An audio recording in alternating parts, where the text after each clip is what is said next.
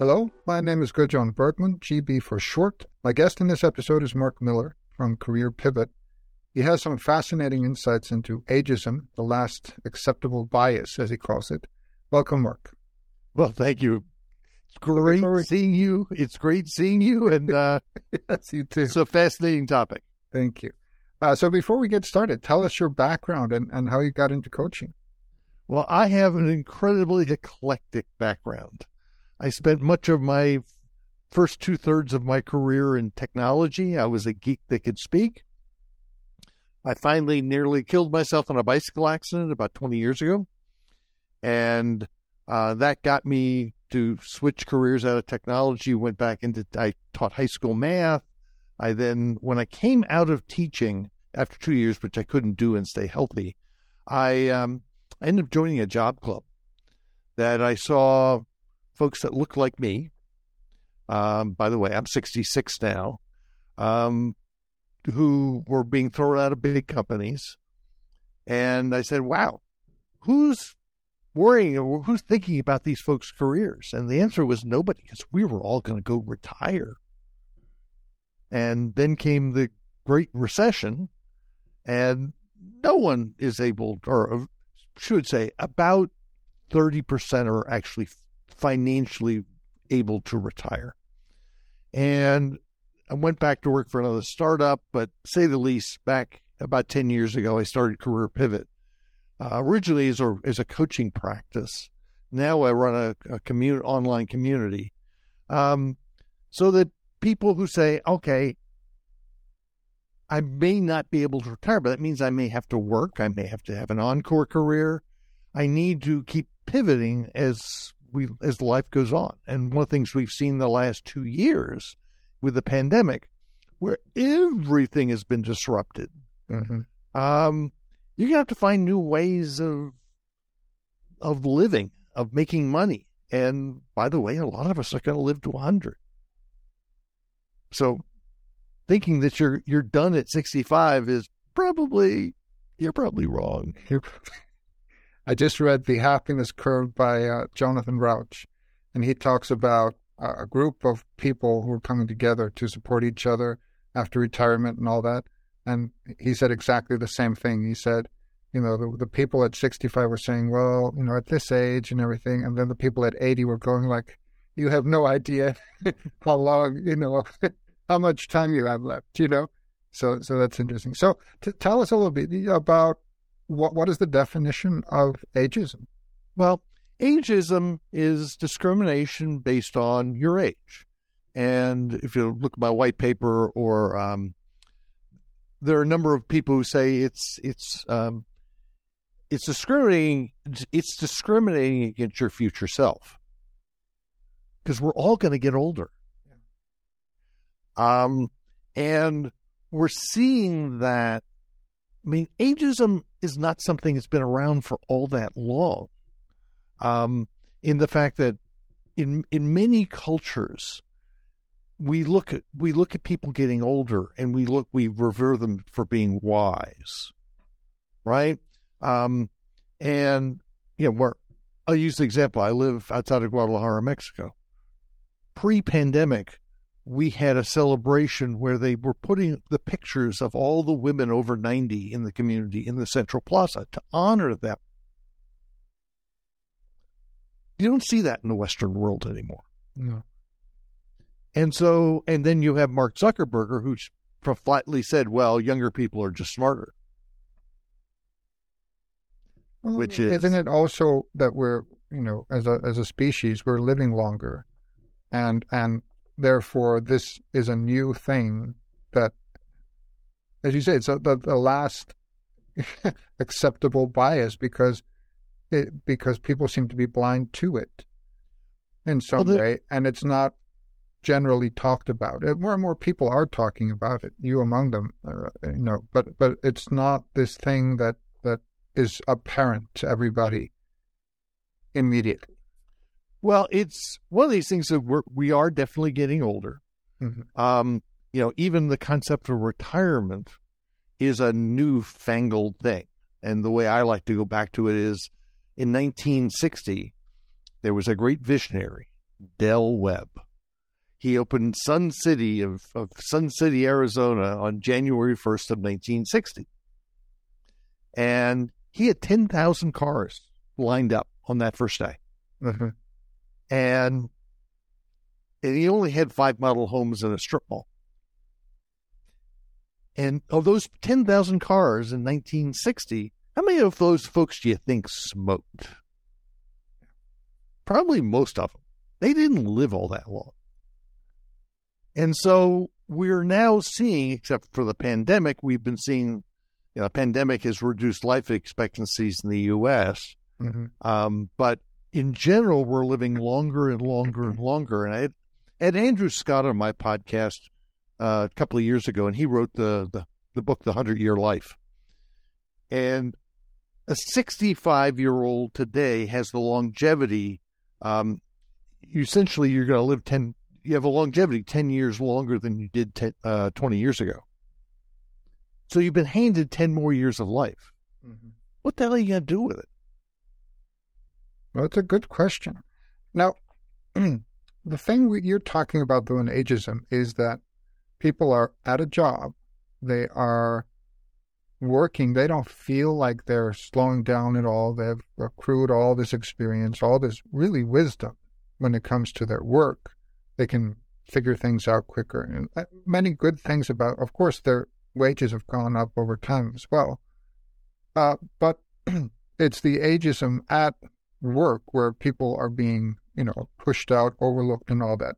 And you have a great list in your uh, white paper of the 11 ways to identify uh, ageism from Sherman Law.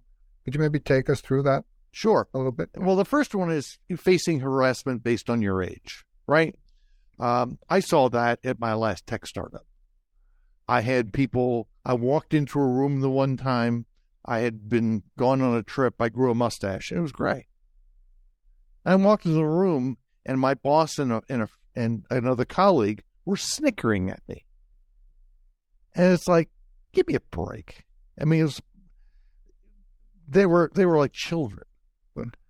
Um, the second one is seeing hiring pattern for only younger employees. We're seeing this a lot, particularly in tech, where um, now that we have you know DE, DEI, diversity, equity, and inclusion, many of those programs do not include age.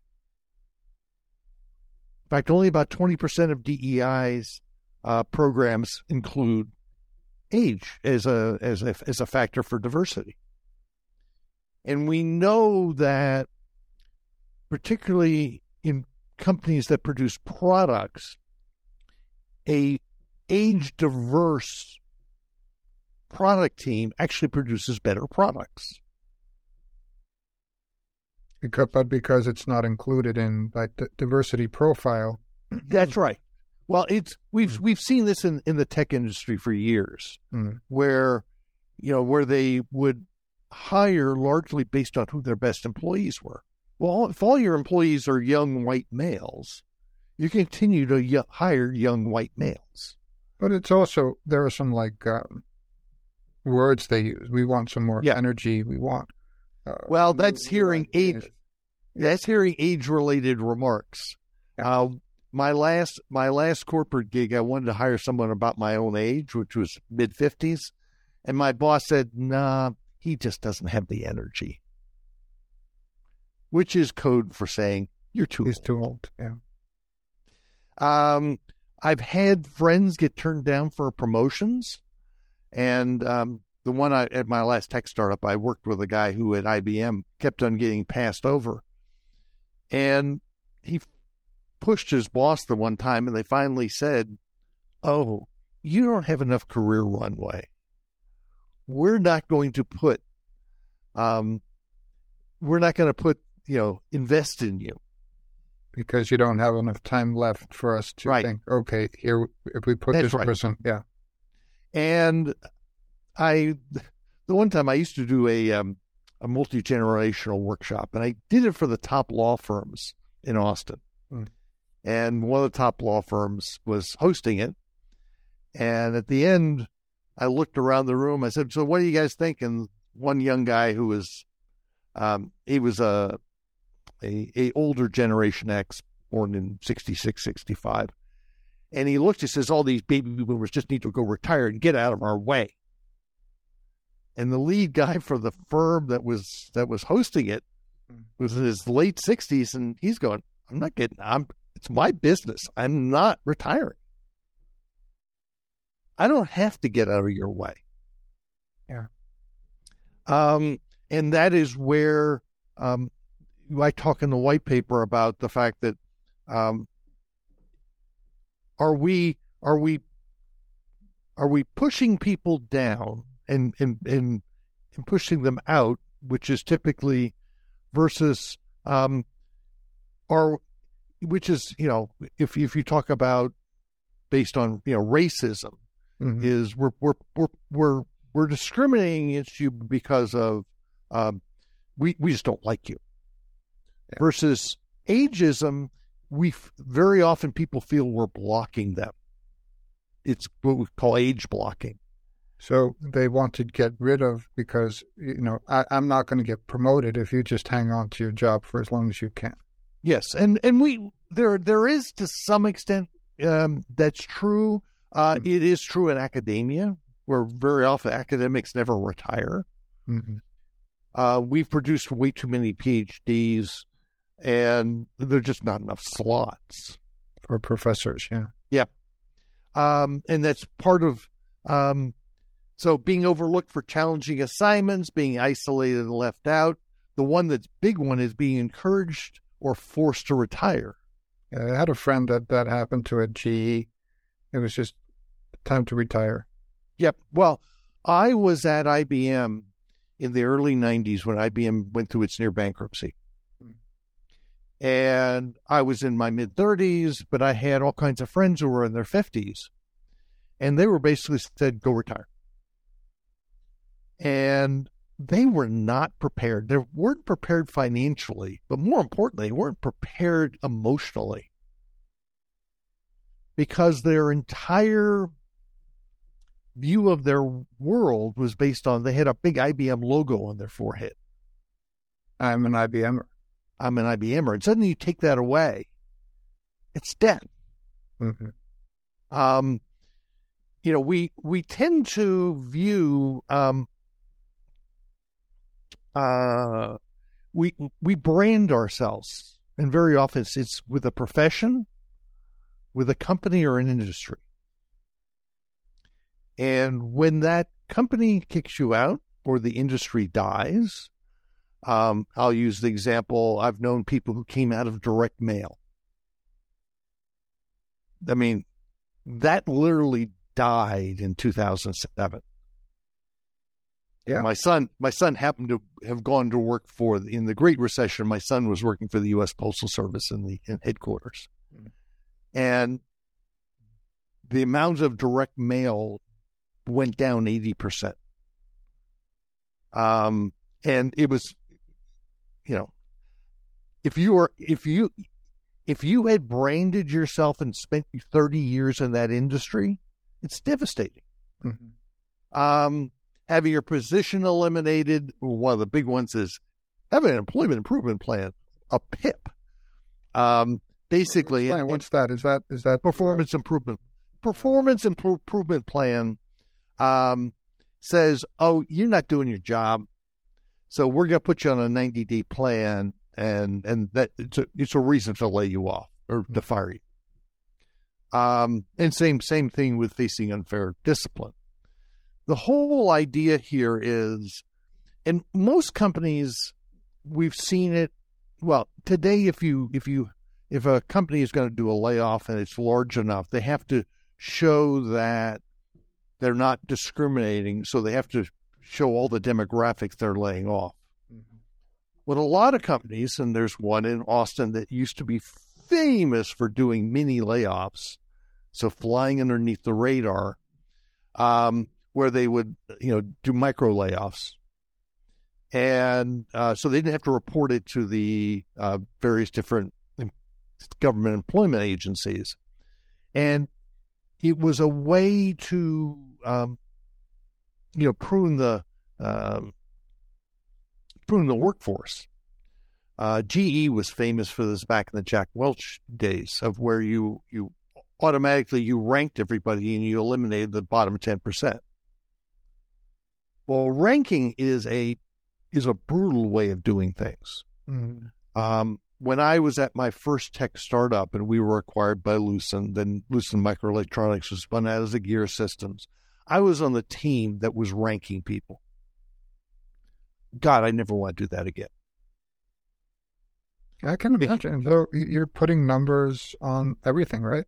Yep. And we had, you know, like I said, I had one young man who was underperforming.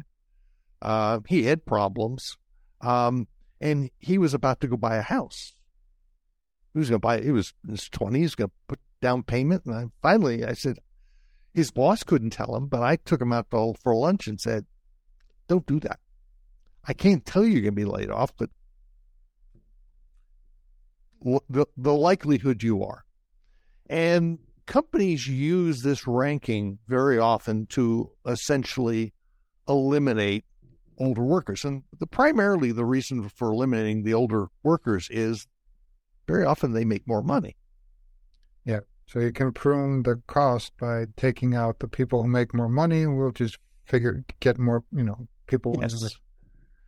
So we can pay less, and yeah.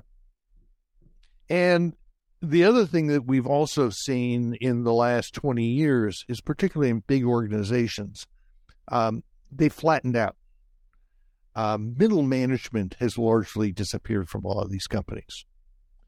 And if you had spent your career um, and got moved into middle management, very often you were vulnerable.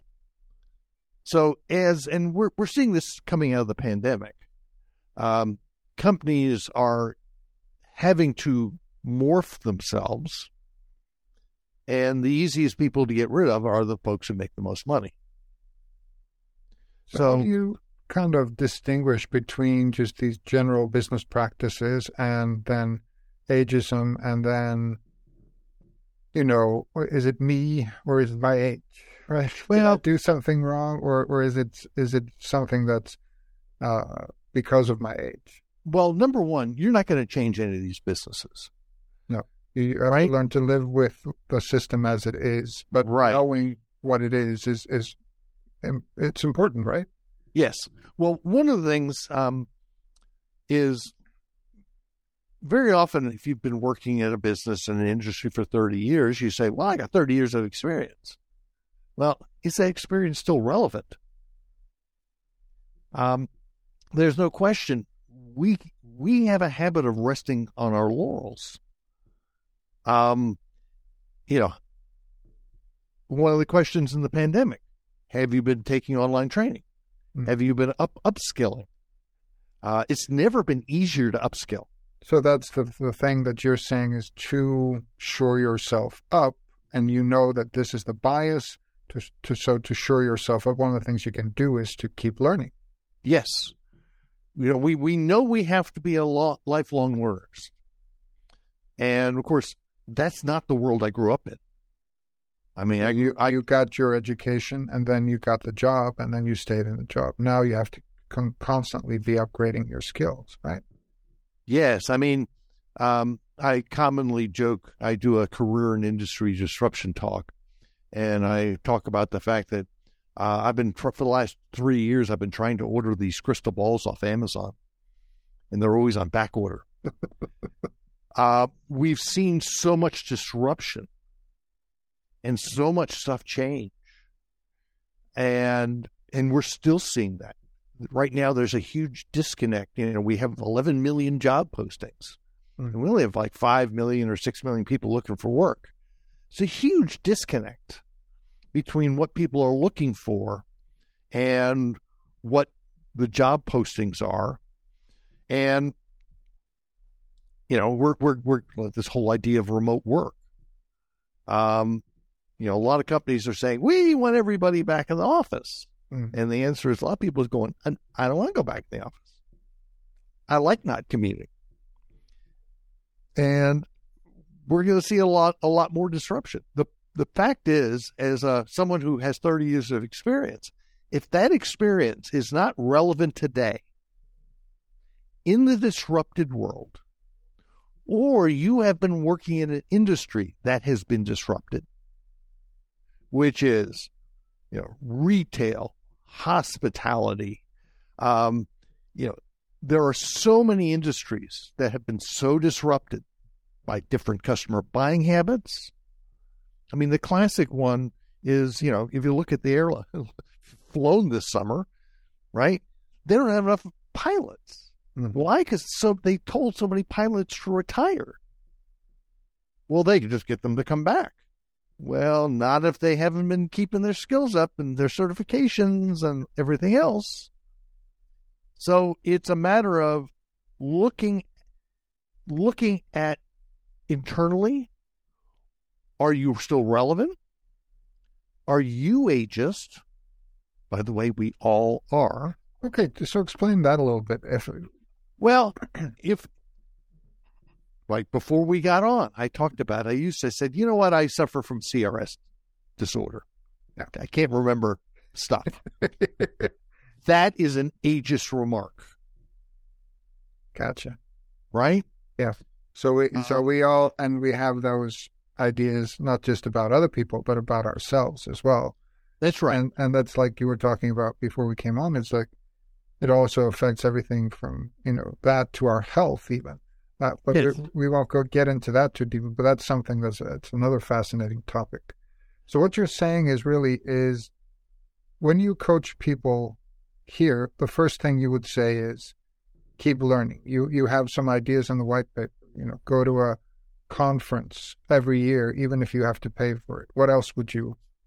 Well, it's it's getting onto edu. Dot, uh, sorry, um, um, any one of them the massively online learning uh, websites. edx.org is the one I was thinking of, which, by the way, has all these college courses, and they're I use the four letter F word. They're free. Yeah. Right? It's never been easier. Um, two, looking internal and eliminating ageist language from yourself. Uh, Ashton Applewhite, who was on my podcast, uh, she wrote the book This Chair Rocks. She talks about the fact that you, you know a 16 year old who can't find their keys, they don't go, "Oh, I'm having a junior moment." That's a great point, right? Yeah. Um, you know, you you've got to limit the ageist language. Uh, the other piece is, are you are you discriminatory against younger people? And all those millennials. Mm-hmm. Um, well, there's you can't say anything about. These are not homogeneous groups. Now, they're not all Mark Zuckerberg, right? Yeah. Um, you know, they're well, they're all slackers. No, they're not. My son's 39. He's one of the hardest working people I know. Um, and yeah, so so these sweeping generalizations is kind of stay away from that kind of language. Yep. So so how does that help me if I'm going through so learning and then cleaning up my language around ageism? Well, it's it's the only thing you can control is you. Mm-hmm. So if you can if you can stop being ageist, three is um, the Becca Levy book um, uh, um, on on ageism, and hold on a second.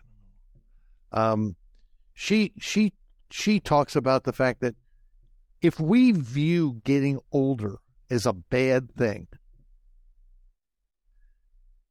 that actually has to impact our own health as we get older.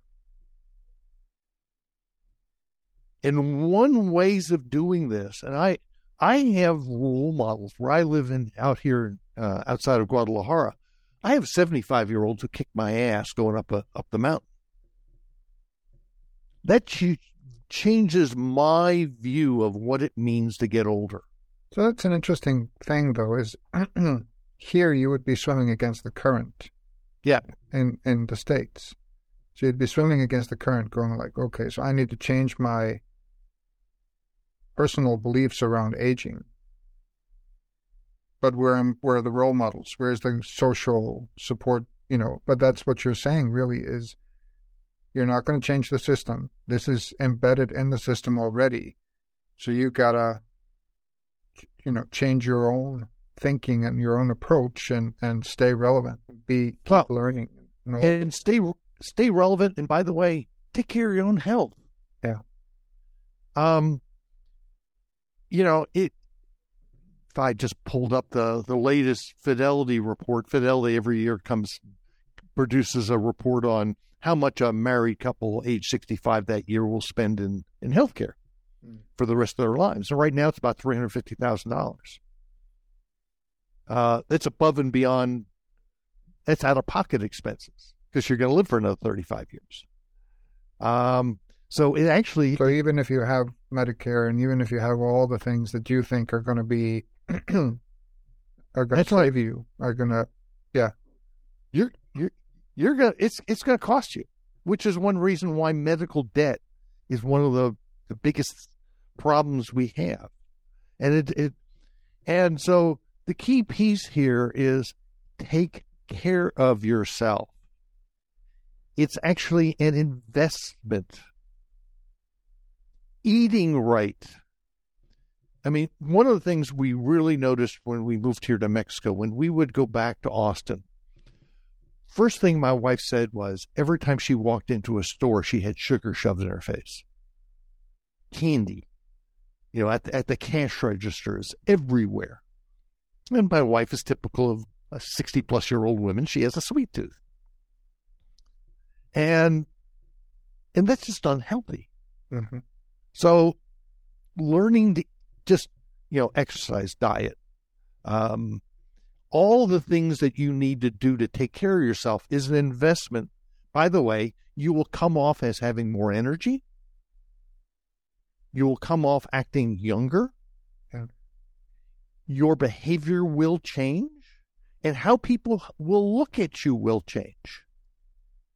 And by the way, how they will treat are kind of intangibles, but for people who just want to think about the money, that three hundred and fifty thousand uh, number that you just quoted, if, if you can get people to make that connection between taking care of your health now will reduce cost and save you money going forward.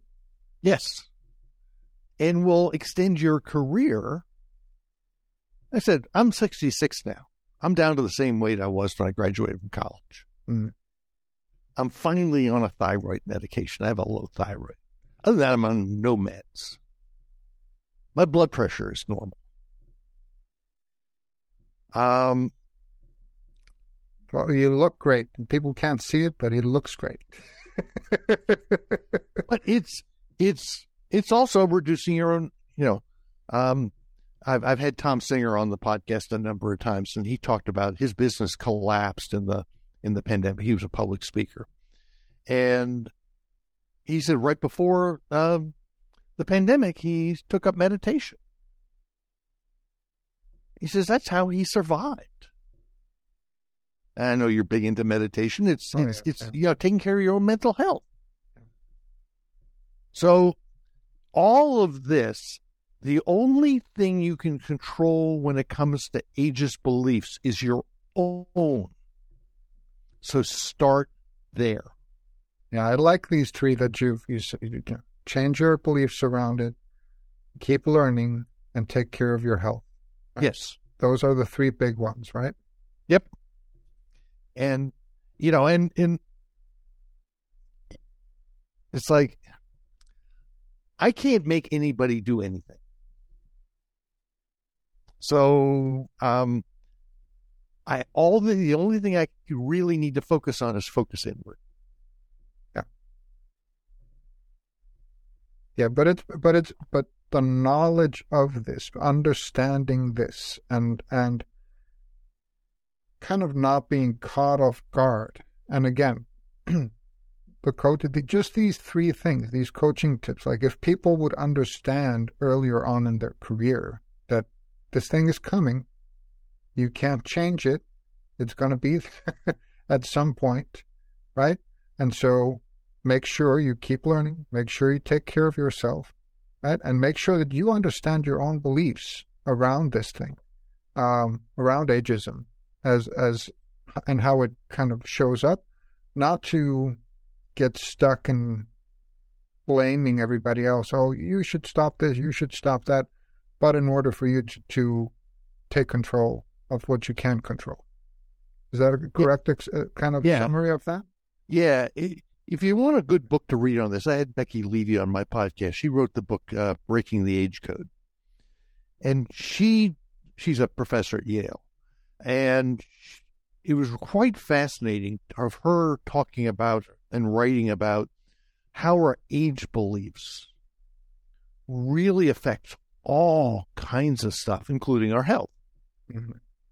And so, you know, like if if you go find the blue zones, you know, where people the people are most likely to live past hundred, there is these people all have a different age beliefs. Yeah, I remember. I, I read that book. It's it's fascinating. It's fascinating stuff. Yeah. So yeah, it's um focus focus inwards. Yeah, excellent. Well, this has been so enlightening, Marc. Thank you for sharing some time with us here, and and uh, tell us if people want to um, find you and and learn more. How can they do that? They can go to careerpivot.com. You will find the blog there. There's the Repurpose Your Career podcast, which can be found on Apple Podcast, Stitcher, Amazon, Spotify, everywhere. Um, and if you're interested in reaching out to me, just contact me at Marc. It's M A R C. My mama knew how to spell at careerpivot.com. Excellent. Thank you so much, Marc. Once again, my name is Gudjon Bergmann. To learn more about my approach to coaching, enter gbpersonalcoaching.com into your browser, and it will take you to my website. Thanks for listening. Be well.